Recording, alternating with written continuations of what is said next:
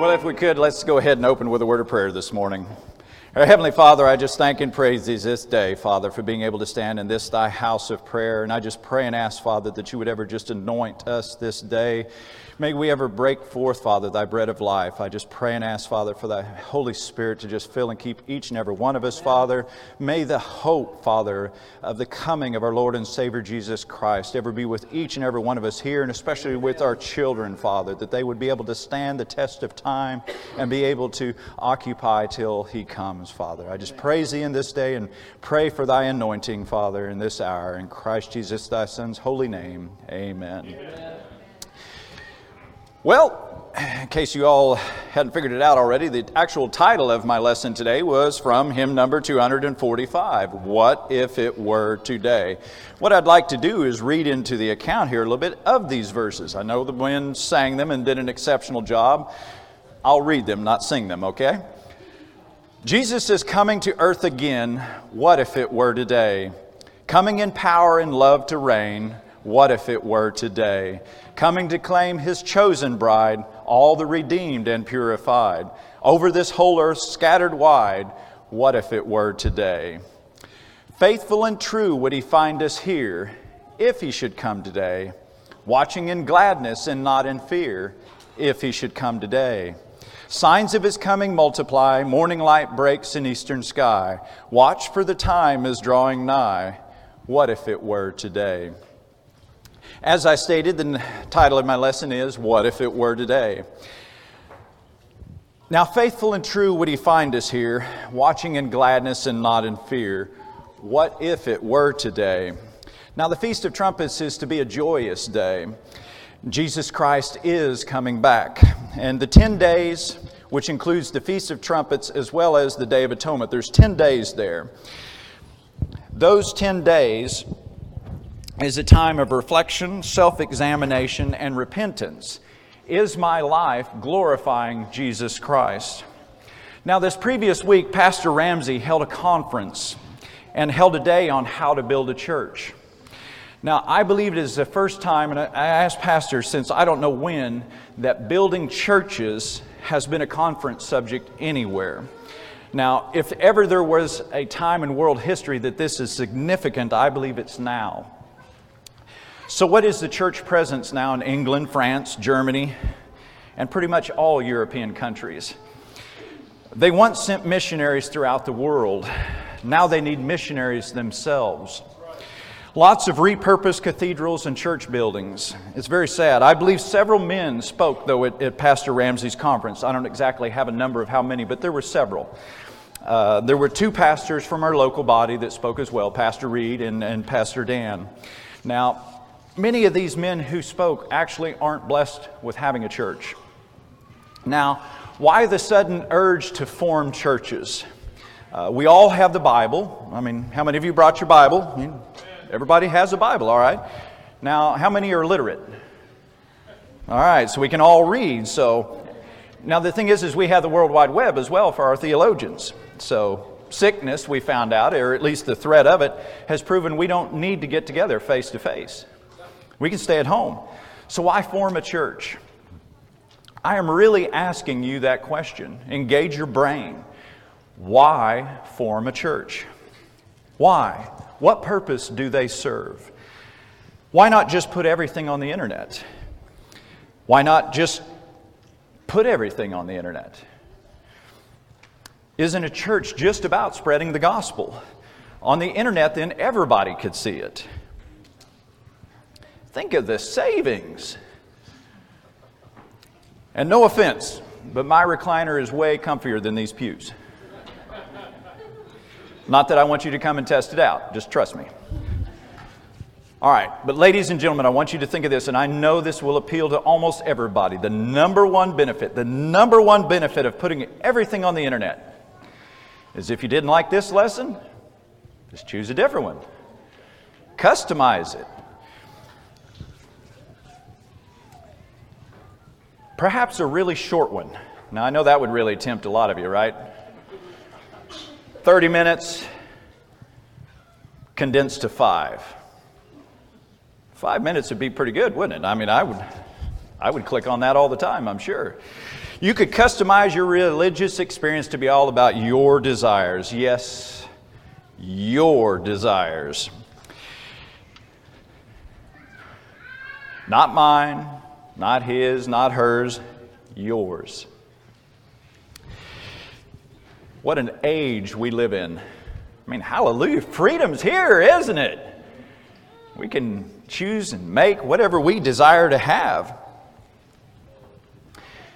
But faithful and true would he find us here, watching in gladness and not in fear. What if it were today?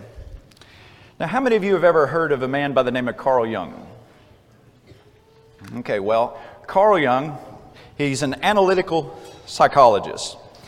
And here's what he said about the Protestants. Now, how many of you believe you're a Protestant? All right, that, that helps with that there. We're Protestants. So he said the logical conclusion of the Protestant Reformation was unconstrained factionalism, leading to Protestant atomization, serious and wide reaching enough so that all those in the Protestant world would end up members of their own personal church. Wow, own personal church, members of their own personal church. Now, Carl was not a Christian, but of interest, he was the son of a Lutheran minister from a long line of ministers. And they actually expected Carl to become a minister as well. And he went into psychology. Now, his mother was into spiritualism. But let's back up here. So, what is unconstrained factionalism? Well, it's the inability to stop the splitting of a group into factions.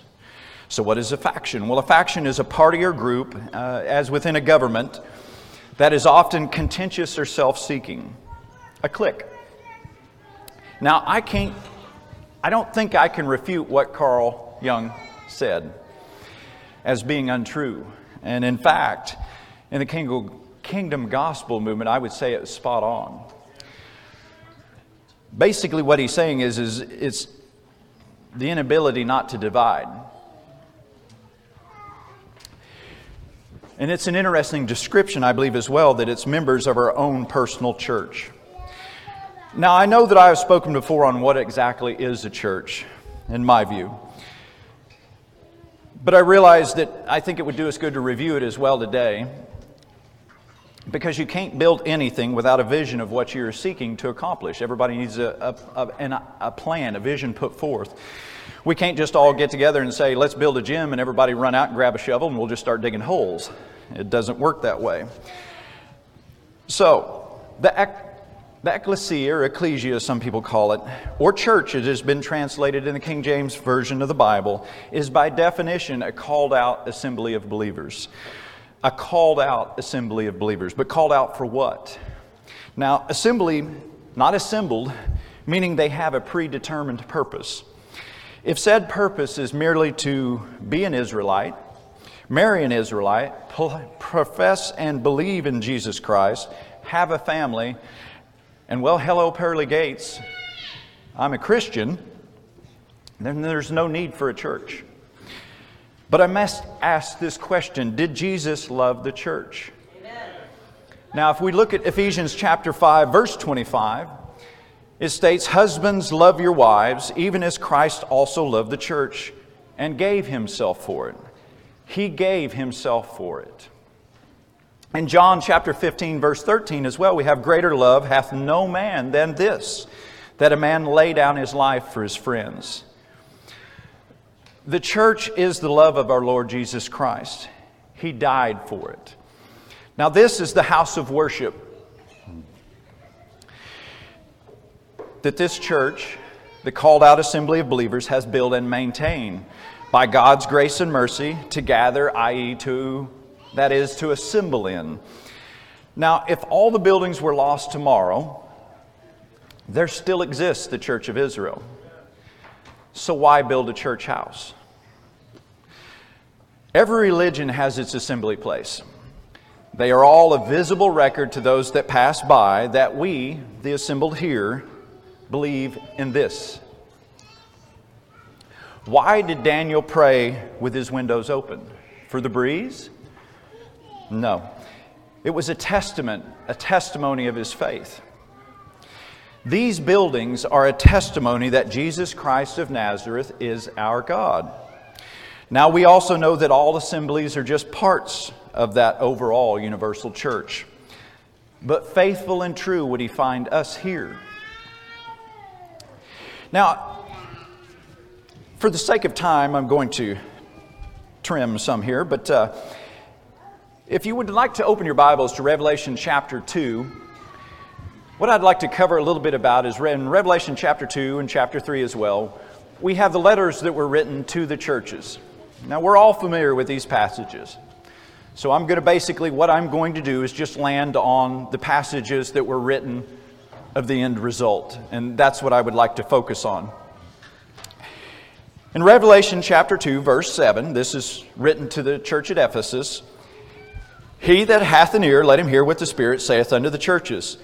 To him that overcometh will I give to eat of the tree of life, which is in the midst of the paradise of God.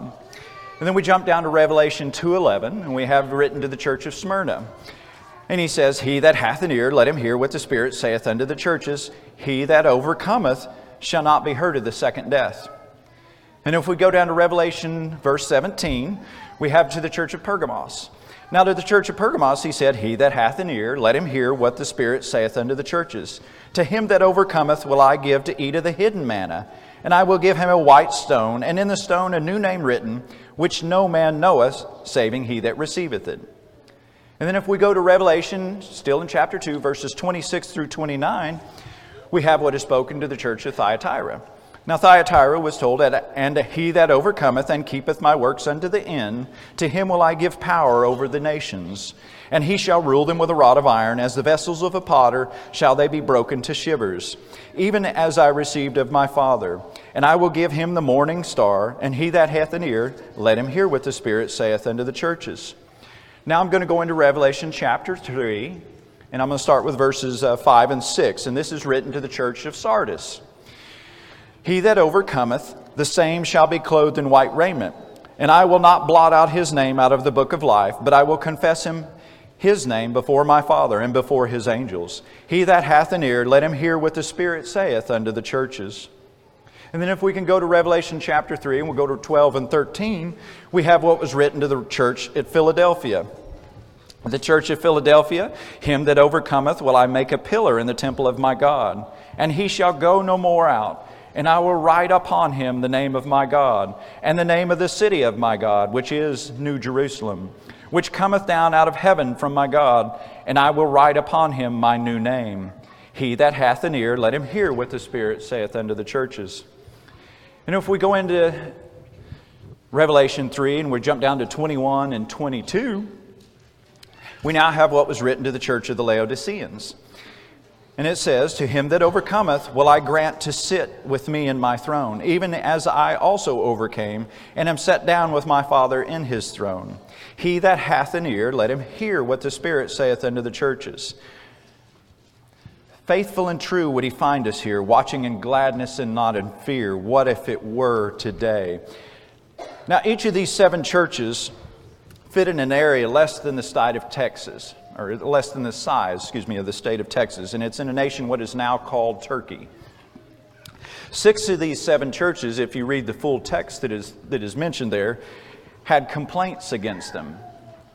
Now, each of these seven churches were given different promises to those that overcame. Why not just write the same promise to all that overcame? But if you look, they all had different complaints against them as well. But they all had the same Lord Jesus Christ. All different churches, all different problems, the same Lord and Savior. Every church is unique, and this one, is, this one here is no exception. We all carry the same desire Well done, thou good and faithful servant. I guess that I shouldn't assume that, so raise your hand if you want to hear, Well done, thou good and faithful servant.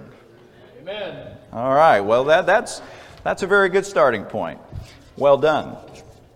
Many gathered today here have sacrificed to be here their time, their money, They're chosen occupations, even. You have to choose an occupation which allows you to be able to even uh, be part of a church sometimes. It's very, it's very difficult. If you're, if you're in the military, it's, it's nigh impossible. Uh, it's only when you're able to be on leave. So each of us have individual burdens we bring, crosses we bear. Imperfect people with the intentions of coming together, seeking to come together even, to be in unity, seeking to occupy till He comes. Amen? Maybe not. Are we seeking to occupy till He comes? Amen? All right. Why else would you be here? And if Jesus came today, let's ask ourselves Am I faithful? Am I true? But most importantly, do I have gladness in my heart? Do I understand that my sin debt is paid in full? Much like the song that Pastor had us read, are we under the blood? Are we covered by the blood of Jesus Christ? Does my life show forth by my actions, my words, my deeds that I follow Jesus Christ? In Proverbs chapter 15, verses 13, it reads, A merry heart maketh a cheerful countenance, but by sorrow of the heart the spirit is broken. Now, I know all of us have experienced this. If you're down and out, it's very hard to get up and smile, is it not? I mean, I, my wife says I am terrible at it. She's actually quite good at it. She can put on a good face after she's clobbered me before getting out of the car. But uh, some people have skills. All right. The uncertainty of tomorrow brings the thoughts of today to truly contemplate our future. And that being said, what lies ahead? In America, we have reached a point where our freedoms are in question. In America, our savings are shrinking and inflation is rising. Amen? In America, we want to take our government, our government back. Amen? Amen? In America, we want the Constitution to be followed. Amen? Now, that being said, most of us feel helpless in changing anything. No matter what a man or woman goes to, that goes to office, we continue to see a downward spiral in our society. What can we do? We pray and pray, but is God listening? This nation once held Christianity in the highest esteem. If you go back and actually search it out, you'll find what the original 13 colonies to even be to hold an office, the qualifications that you had to have. It wasn't your college degree, it was how devoted you were to Christ. And not just to Christ, but to what was believed to be truth. To believe in the Trinity was a requirement in many of those states. In fact, in 1776, no Catholics were able to hold an office. And in fact, they say that there was only 1% of the population in 1776 in America was actually Catholic. Now, I'm not trying to pick on the Catholics here. Don't, don't take me wrong. It, it's just an interesting dynamic if you like analytics and statistics. Um, it wasn't until 1840 when the Catholic presence really grew in the United States. Now, I have spent a lot of time in my mind debating over the decline of this nation, read the different books, the different authors, and such. And, and I probably watch more videos now than I do actually reading, but uh, I, I, can assure you it wasn't the Catholics. So, and I'm not trying to pick on Catholics or anything, it just was one of those things that intrigued me that there was no Catholics that really formed and started this nation. So, what were the causes of the decline of this nation? What, what is the effects? And what's the solutions? The causes, the effects, and the solutions. Well, quite honestly, I believe church is the answer. Now, I say that because church is the cause and effect. If you study our nation's history, church has a cause and effect, both bad and good. And church is the solution. Now, when the church is so strong, so is the nation, and vice versa. When a church is vibrant, alive, so is its community. The community thrives, in fact. Now, when I speak of church, I'm speaking of true church, not a fellowship church. And to be a generational church, it must be lived out each generation. Now, I appreciate that this congregation would even listen to me. I'm not a teacher, I'm not an evangelist, I have no degrees, and I'm not self employed, so no success story here. And my wife would tell you I have a wow factor of 0.5. And I have learned that what I say can be taken the wrong way and felt like a personal attack. And sarcasm, I have learned, is not always appreciated. So, but I have, I have no vendettas. What I do have is a desire that this body, this body gathered here, this church of Israel, exists for our great grandchildren. Now, our being each and every one of you and me. That desire, I believe, is why each of us are here today. So, what can we do in reality? I mean, it's very easy to see there's a lot going on, and a lot of you, if you're like me, I mean, I know Pastor says we're not supposed to be depressed, but I've been pretty beat down for a while now, especially after COVID and everything like that, and just trying to figure out how to how to find. I was looking for the wrong, I was looking in the wrong direction, trying to find hope if you know what I mean, especially if you have a lot of children, a lot of young lives that are around you, and you're, you're, you're trying to figure out what exactly do I tell them when everything that you turn on, listen to, watch, read, or whatever is exactly the opposite doom and gloom, tomorrow we die. It's very difficult. What I'd like to do is if we could turn to 1 Peter chapter 4 verse 17. 1 Peter chapter 4 and verse 17.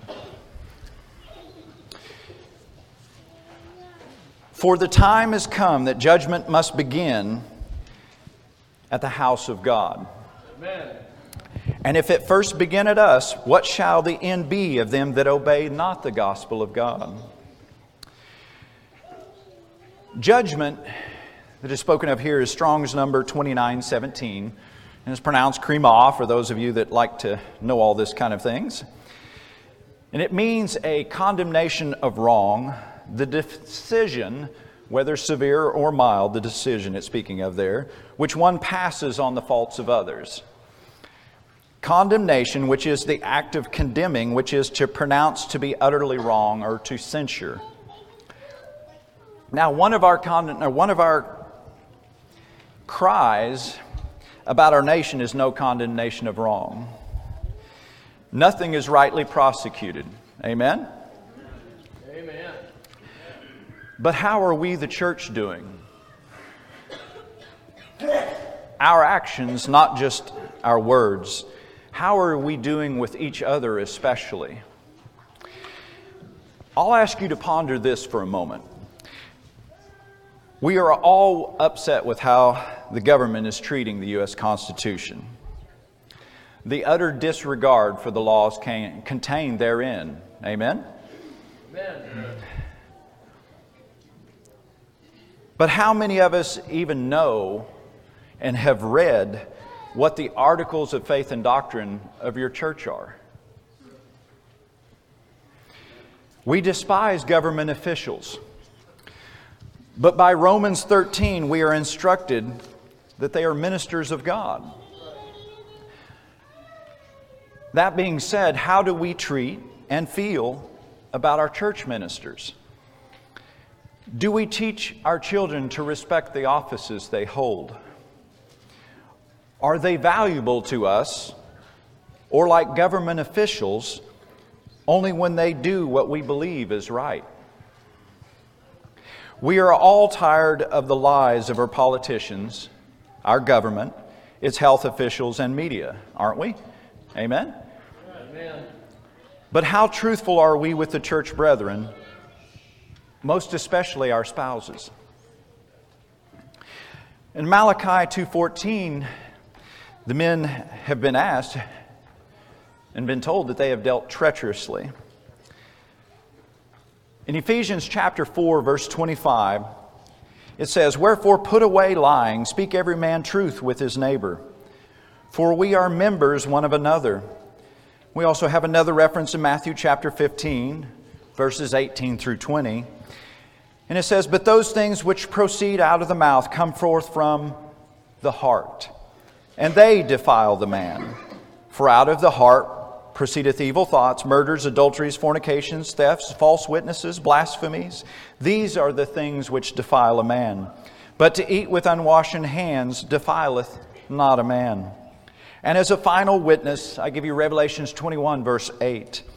But the fearful and unbelieving, and the abominable, and murderers, and all and whoremongers, and sorcerers, and idolater, idolaters, and all liars shall have their part in the lake which burneth with fire and brimstone, which is the second death. Now, we could go further with correlations, but I hope you see my point.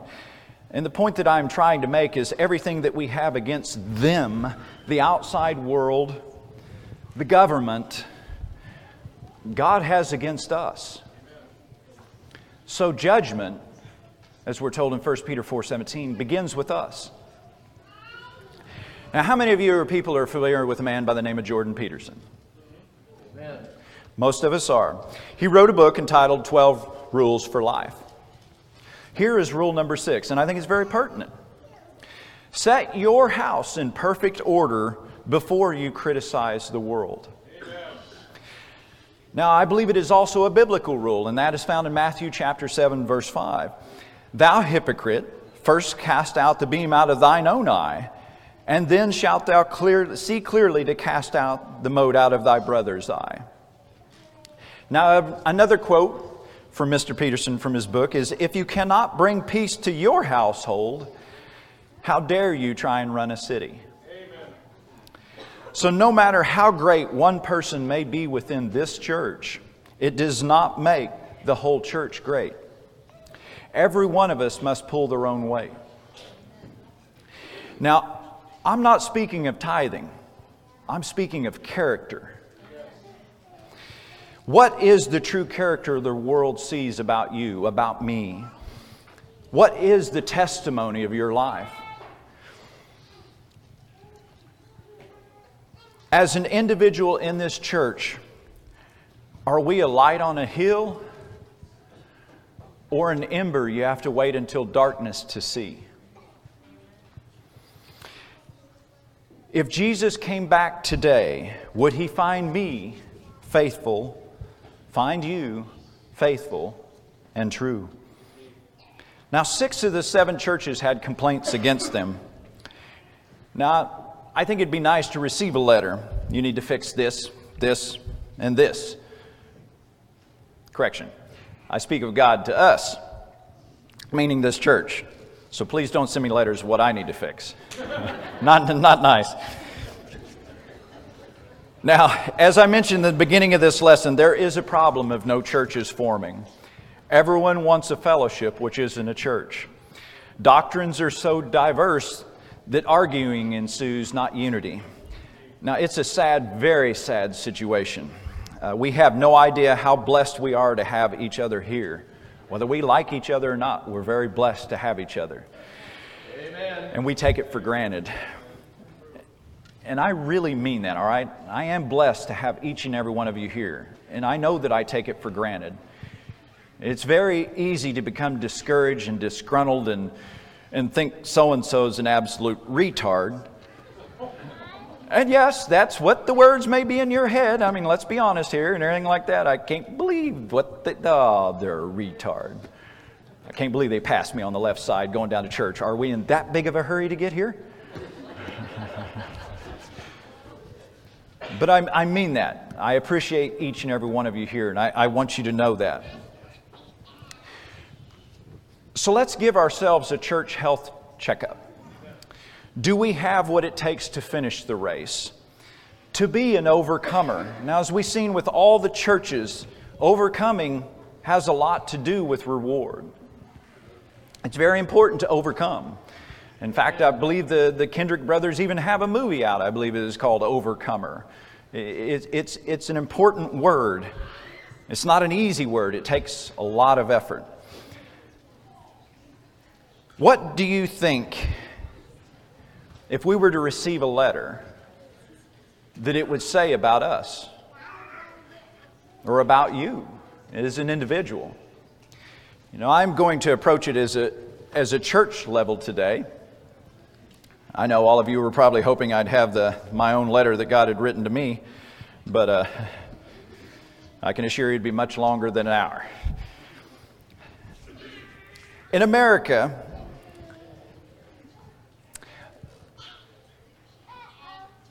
I have given this a lot of thought of what exactly might be spoken to us here. And it's something that you have to really look deep upon yourself as well as the whole congregation in general. You have to look at the whole congregation in general and everything that goes on. And may I say, this is my opinion. This is not something that I've polled and found by Gallup that this is exactly what the problem is, and well, we'll all work on it and fix it. By no means. So, in America, we have the attack on the family, correct? We have abortion. Be what you want to be gender. You don't even have to be a gender, by the way, in case you were holding out. You have homosexuality, you have lesbianism, same sex marriages, pornography, interracial marriages. Now, these are all signs or effects of the degradation of our society. But what is just as damaging to the family? What are we guilty of? Boy, it got quiet in here. Divorce. Now, I am not trying to open wounds. And I am by no means saying everything goes back to divorce. And I would appreciate it if you would give me a chance, hear me out what I have to say concerning this. I'm not speaking in judgment or condemnation by no means. What is done is done. Now, a body that is wounded takes time to heal. In a divorced person, some injuries are so severe it alters your life forever. Uh, like an amputee, that has feelings that a limb is still present. A marriage is a body, when injured, that it can have unintended life lasting consequences. So, what does that have to do with us? Well, if you have more wounded than you have non wounded, it makes it very difficult to be able to care for the wounded properly. And think of it this way we consider ourselves the body of Christ. If you receive multiple wounds in your physical body in a battle, it can hamper you, can it not? The way you live, the way you exist, the way you are able to function. I believe it is the same in as far as the church body. Now, I know this is an uncomfortable subject. it, it is for me as well it's not like I can stand up here and tell you, well, from experience, I can tell you this, I have no experience in this area. As I stated before, I'm just the guy, a mechanic that God's moved upon your hearts to place me before you at this present time. Um, so, how many of you have heard of a man by the name of Gary Chapman? Okay, well, Gary Chapman is a, is a man, uh, I believe he's a psychologist and an author. I believe he's, but he's, I believe he's a minister as well. He's authored a book called The Five Love Languages. How many of you are familiar with that? Five Love Languages. Okay, well, this is a quote directly from Mr. Chapman. He says, People do not get married planning to divorce. Divorce is the result of lack of preparation for marriage and the failure to learn the skills of working together as teammates in an intimate relationship. It is the effect. Divorce is the effect, not the cause. The cause is lack of preparation, and most importantly, learning the skills of working together as teammates. Now, as I stated before, and I'll state again, I would say this will be the third time now. I definitely want to witness. I don't have qualifications concerning this. But I would like for us to turn to someone that I believe that is qualified. And if we could turn to Matthew chapter 19 and verse 8. Now, I believe we follow Jesus Christ, so why not hear what he has to say concerning this? Now, in Matthew chapter 19, verse 8, in the words of our Savior Jesus Christ, it says, He saith unto them, Moses, because of the hardness of your heart, suffered you to put away your wives.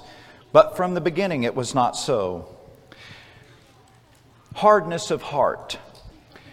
Now, hardness, when you look up in Strong's, is pronounced skle rakar di ah. Basically, it's hard heartedness. But what's interesting is it, its description is, is that it's destitution of spiritual perception. Destitution of spiritual perception. So, destitution, a synonym for that would be extreme poverty, extreme lack of. So, what is perception? Well, perception is the state of being aware of something. So I guess one could say the hardness of heart is the extreme lack of the ability to see the state of spiritual matters. Now, these are the words of our Lord and Savior, they're not mine. Now, I personally have always thought that the hardness of heart was towards the wives. But I actually believe Jesus was speaking of the man's spiritual relationship with the Father. To truly understand how to love our wives as Christ loved the church, we must first and foremost know Jesus Christ. Can you express the love of Jamie Kunkel for Rachel Kunkel without knowing me? I know it sounds simple, and I wish it was, and, and much like we work out our salvation in fear and trembling, a marriage is a house being built. Okay, young, young people, listen up. Suppose you decide to build a house, you're going to get married. Location is important, right? I'm Dana. Location's important? All right. If it don't have curb appeal, so location is important. Where we locate a spouse is important as well. If you're going to hang outside the tobacco shack and see which one buys the most liquor, it's probably not a good location to be looking for a spouse. So, we got the location, now we need a foundation. Your prospective mate, do they have a foundation which can be built upon? Building, in, building inspectors have requirements for foundations. Do you have requirements. Parents, work with your children. Foundations on the rock, not the sand. All right, so we got our foundations. Now the lumber is being delivered. How many of you know what lumber is, young people? All right, good. All right, lumber. So we have our lumbers been delivered. Now you can ask any carpenter in here. There is no such thing as a perfect board. All have imperfections.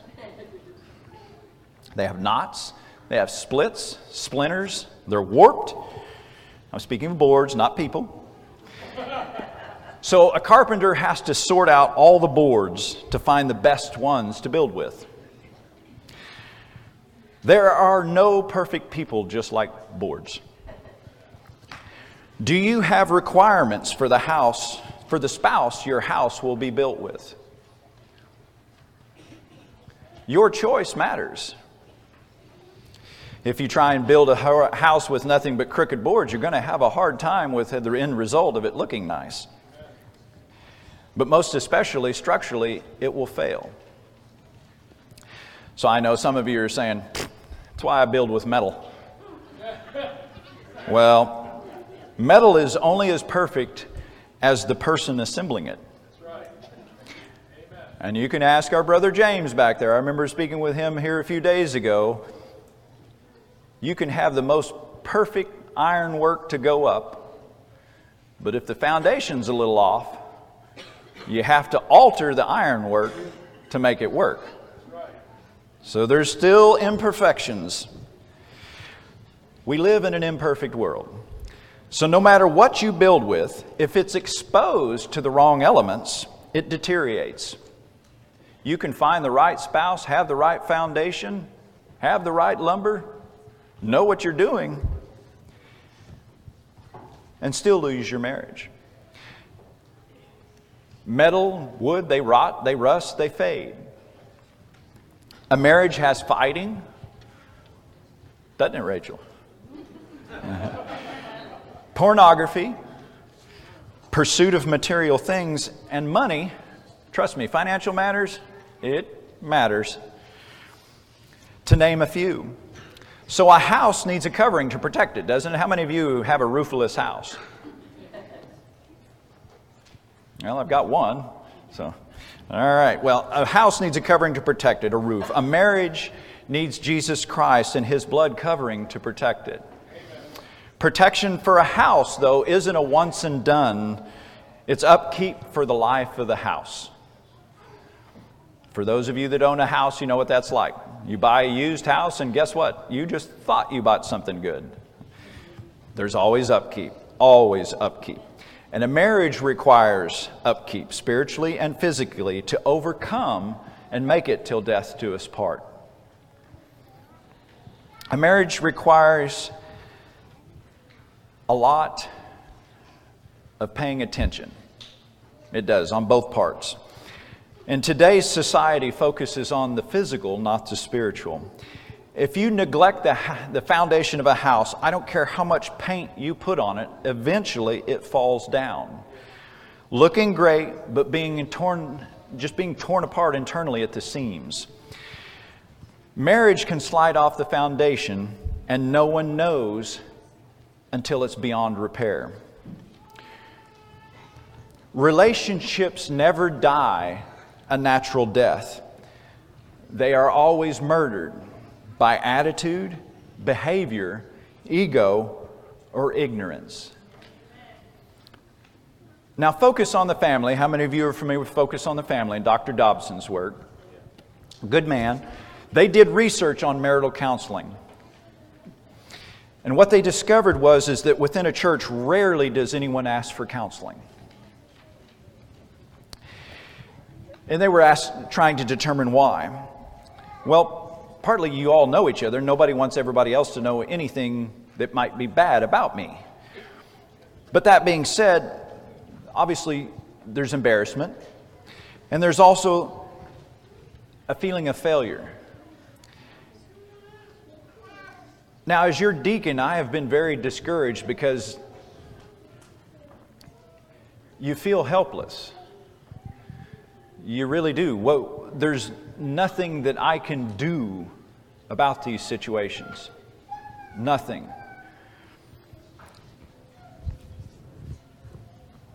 Three families are affected, though the church family, the man's family, and the woman's family. Sides are taken and division results. And I know from Malachi 2:14 and Jeremiah 3:20 that both husbands and wives can deal treacherously. And how does division come? Well, the women don't trust the men then, and the men don't trust women. Trust. Now, not some of the women and some of the, but all of the opposite sex. It can go that far to have that type of effect, and with good reason. Wounds, really deep wounds now, the definition of insanity is to repeat the same thing over and over, expecting different results. And I'd really like to be able to, to work together as a body to develop different results. Each of us, each one teaching one. Now, I will say this for those that may think length of years means a good marriage. That's false. Length of years, it can just mean exceptional tolerance. Or it can also mean mindset all for one and one for all. And I quoted one to my wife, several that I've, I, I grew up with in death before dishonor. But that doesn't make a good marriage. And the results of that will be in your children, not necessarily in your marriage.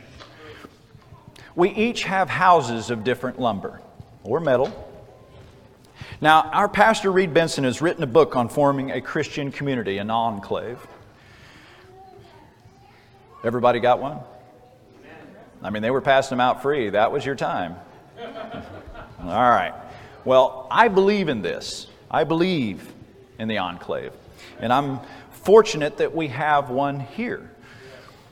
Now, to thrive, an enclave must have the ability to self govern. Before the colony of Plymouth would even get off the Mayflower, they formed and elected their government. Before they would get off the boat, they formed and elected their government. Now, how many of you are familiar with the Mayflower Compact? I mean, I believe we've read it in here in the, in the assembly as well. That actually, the original title of that was Agreement Between the Settlers of New Plymouth. Agreement Between the Settlers of New Plymouth. They came to a written agreement before it was needed. And I believe the difference between a fellowship church and a true church is self government.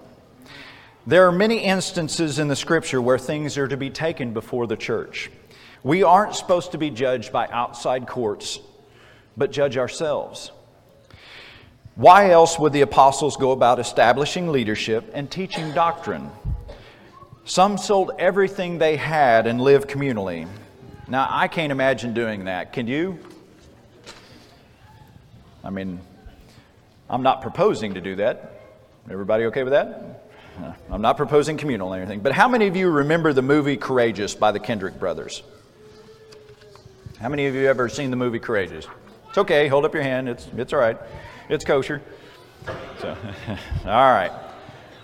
Well, for those of you that may remember, in that movie, there was what was called the resolution. Hmm, how many of you are familiar with that? The resolution, the courageous pledge. Now, for a while in our nation, there was a, a uprising, I guess one could say, of it. There was a, a, a surge of men that got together. In fact, I remember Nathan Clark uh, and, and I, and, and I believe Luke and Chad Denny. There were several others. Luke was actually quite, Luke Gaiman, being my, my brother in law, Rachel's brother, uh, was actually quite taken by that movie and really wanted to do what was spoken there. And he actually spoke to several of us. Well, he spoke to the younger men and me, uh, being the older one, I guess. But uh, he really wanted to do that when I spoke with him concerning about it and everything, I, I said I, I felt that it was, was good, but I did not feel that it was something that we actually had the ability to truly accomplish. I'm going to read into the record here what the resolution was so we can all hear.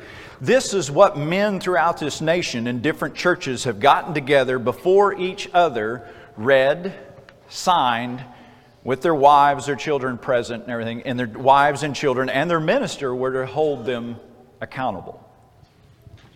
I do solemnly resolve before God to take the full responsibility for myself, my wife, and my children. I will love them, protect them, serve them, and teach them the Word of God as the spiritual leader of my home. I will be faithful to my wife, to love and honor her, and be willing to lay down my life for her as Jesus Christ did for me. I will bless my children and teach them to love God with all of their hearts, all of their minds, and all of their strength. I will train them to honor authority and live responsibly. I will confront evil, pursue justice, and love mercy. I will pray for others and treat them with kindness, respect, and compassion. I will work diligently to provide for the needs of my family. I will forgive those who have wronged me and reconcile with those who I have wronged. I will learn from my mistakes, repent of my sins, and walk with integrity as a man answerable to God. I will seek to honor God, be faithful to His church, obey His word, and do His will. I will courageously work with the strength of God, with the strength God provides, to fulfill this resolution for the rest of my life and for His glory. As for me and my house, we will serve the Lord.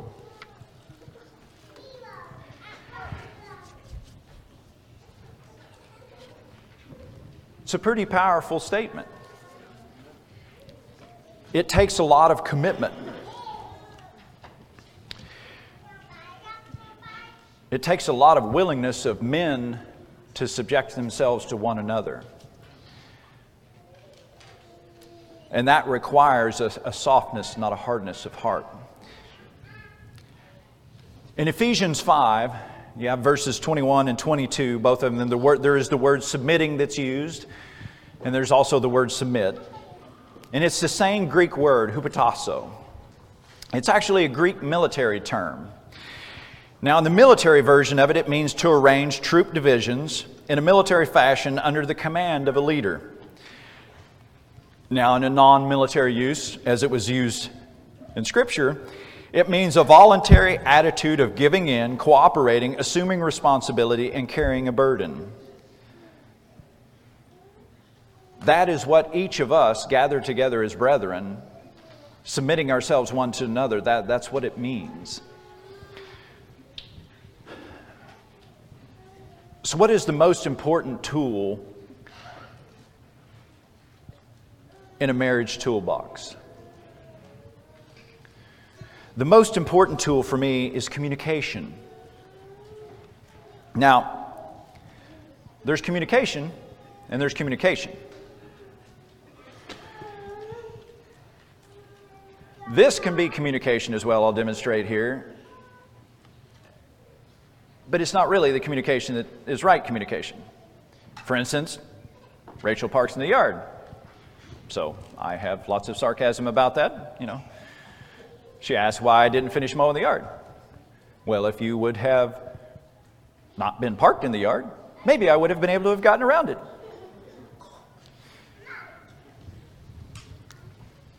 It's kind of hard to do that uh, role playing and everything in your, in your mind. It sounded much better, but uh,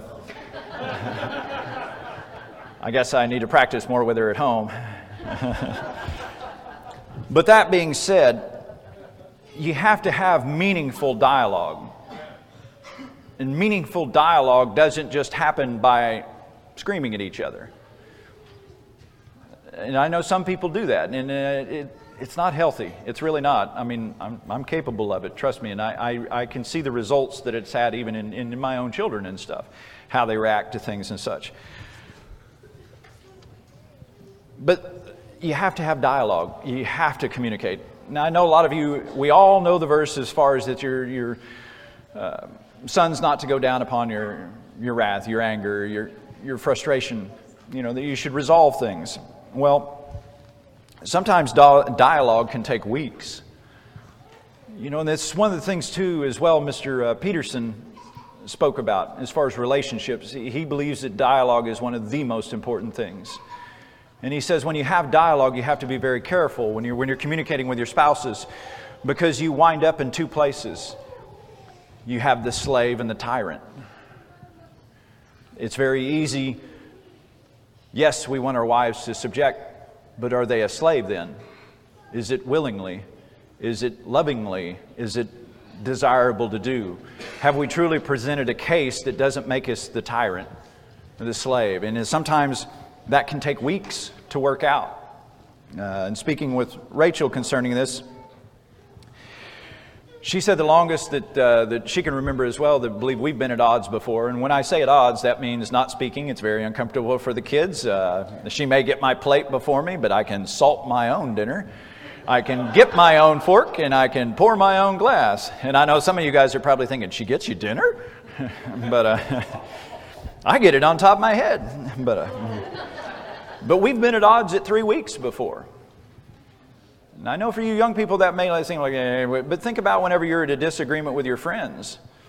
I mean, work on your friends' relationships too, because that may really work out when you get into a marriage situation. You have to be able to have dialogue. You have to be able to, to realize that you're making a mountain out of a molehill, and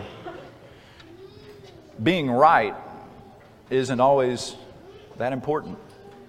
It really isn't. Relationships are much more important. And how, like I said, how we communicate matters, especially in front of children, whether they're, they're ours or someone else's. It can really impact it because if someone else's child witnesses you basically berating your wife and everything like that, and then you try and come to them when they're, let's say they were 12 at the time, they're really impressionable then, they're 12, and then you try and go to them when they're 22 and they're starting to have a marital problem, all they remember is, is how you treated your wife 10 years ago or whatever. They don't, that's what, that's etched in their minds. You will be useless to try and help them. You really will because they've already written you off. They've written off that you don't have a clue what you're doing. Um, now, that being said, it can be restored, but it takes a lot of humbleness and your willingness to explain to them, yes, I was wrong here, and, and, move forward from that. But don't think just because, well, I've been married for 10 years longer than this person, I know more than they do, and I can help them out and stuff. That's, that's not true.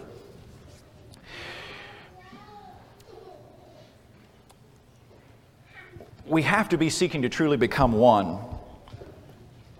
And that communication skill then flows into your church body. If we can communicate as couples, we can also communicate as a church body. Because families in the church become family. And as we all know with family, there's disagreements. But we have the ability then to have the communication and the dialogue and to realize that our relationship is, is more, if not the most important, than being right. not saying truth has its point, its point, and I'll get to that in a, in a minute. Now, men, in Proverbs 18:22, we're told that when we found a wife, we obtained the favor of the Lord. Now, I'd like you all to think about this. Not because of our righteousness or your righteousness did we obtain a wife. It was a gift from the Lord to you. Now, how do you feel? And when I say gift, I'm speaking of the favor of the Lord was gifted unto us because we, we obtained a wife. And, and the reason that I believe that this is important is because it is God's plan that we would multiply and refill the earth. You know, family is part of the plan. And that is why I believe you obtained favor of the Lord by finding a wife. Now, granted, it doesn't say that you found Barbie, it says you found a wife. You know, she may be able to cook, she may not be able to cook, but hopefully she showers. So, but that being said, you've obtained the favor of the Lord by just finding a wife. How now? I, I say that. How easy was that? No, that's not easy. It really isn't. It isn't easy finding a wife. I, I know, boy. I searched high and low, and finally, Club One brought her home. But. Uh, But let me ask you something. You found the favor of the Lord, it's a gift. How do you feel if your child rejects the gift that you worked so hard to get them? You've worked extra hours, you've missed going fishing, hunting, um, watching your favorite TV show. Perhaps you've skipped coffee for a week, you know, to provide that for someone. And, you know, they look at the bicycle and, oh, thanks, Dad, and then go back to playing their video game or whatever. And, you know, it's crushing. Is it not? To be rejected from your child, to be rejected by your child. So I must ask us then to not respect God's favor that He's given us with us obtaining a wife, is that the sin of rejecting God? Think on that. Let's go to Psalms chapter 30 and I'd like to read uh, verse 5 and verse 7, if we could, please. Psalm chapter 30, verse 5. This Psalm 30, actually, if you take the time to read the whole chapter, excellent, excellent chapter to read. But I'll, I'll just take some excerpts from it. it. says, For his anger endureth but a moment. I'm in verse 5. In his favor is life in his favor is life. Weeping may endure for a night, but joy cometh in the morning. And then we go to verse 7, and it says, Lord, by thy favor, thy favor, thou hast made my mountain to stand strong. Thou didst hide thy face, and I was troubled. The restoration of the favor of God is repentance and seizing the new day and becoming the new man. And that new man is in Ephesians chapter 4, verse 24. Now, I'd like to give you a quote, if I could, from John MacArthur. And that quote being, Love and truth must be maintained in perfect balance. Truth is never to be abandoned in the name of love. But love is not to be deposed in the name of truth. Truth without love has no decency, it's just brutality. On the other hand, love without truth has no character, it's just hypocrisy. That's John MacArthur. Now, today is the Feast of Trumpets, the day of knowing that our Savior Jesus Christ is coming again. And in Titus chapter 2, verse 13, we're to be looking for a blessed hope and the glorious appearing of the great God and our Savior Jesus Christ. And we also have in 1 Thessalonians chapter 4 For the Lord himself shall descend from heaven with a shout, with the voice of the archangel, and with the trump of God, and the dead in Christ shall rise first. Then we which are alive and remain shall be caught up together with them in the clouds to meet the Lord in the air, and so shall we ever be with the Lord. And if I could, I'd like to have, in closing, if we could open our Bibles to Matthew chapter 24. And as I said before, I've given it a lot of thought, especially for my young children and, and married couples and such and everything like that, of hope. And I've read these verses over and over, and I'd like to look, if we could, at Matthew chapter 24, and let's begin in verse 37.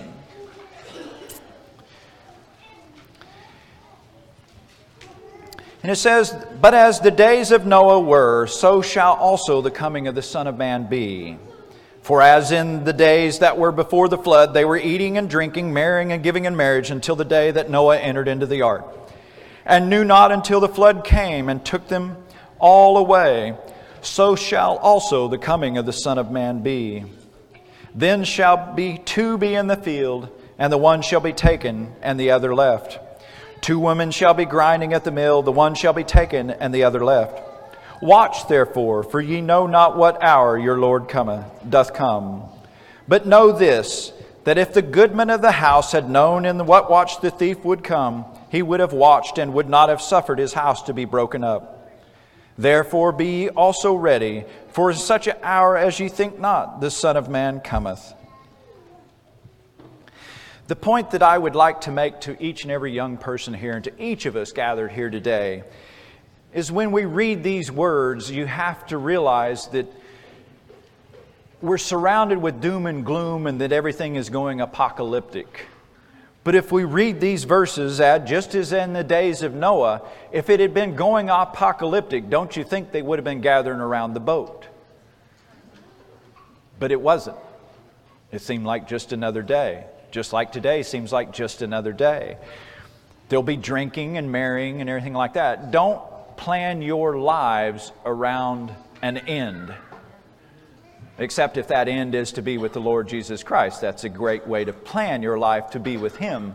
But that being said, don't believe what you hear about the media and everybody else. The stock market's crashing. There's not going to be any food. There's not going to be any place to live. If, wrong book. If we read what is in between these pages and we're faithful, and true, God will provide for his people. And it's written in there, even I believe it's in Psalms and David speaking and everything like that, that he's never seen the righteous begging bread. Tough times make really good people. The people that we brag so much about of establishing such a great nation went through hell to get there you have to be willing to suffer to receive the word, just like we read about all the churches. You have to overcome.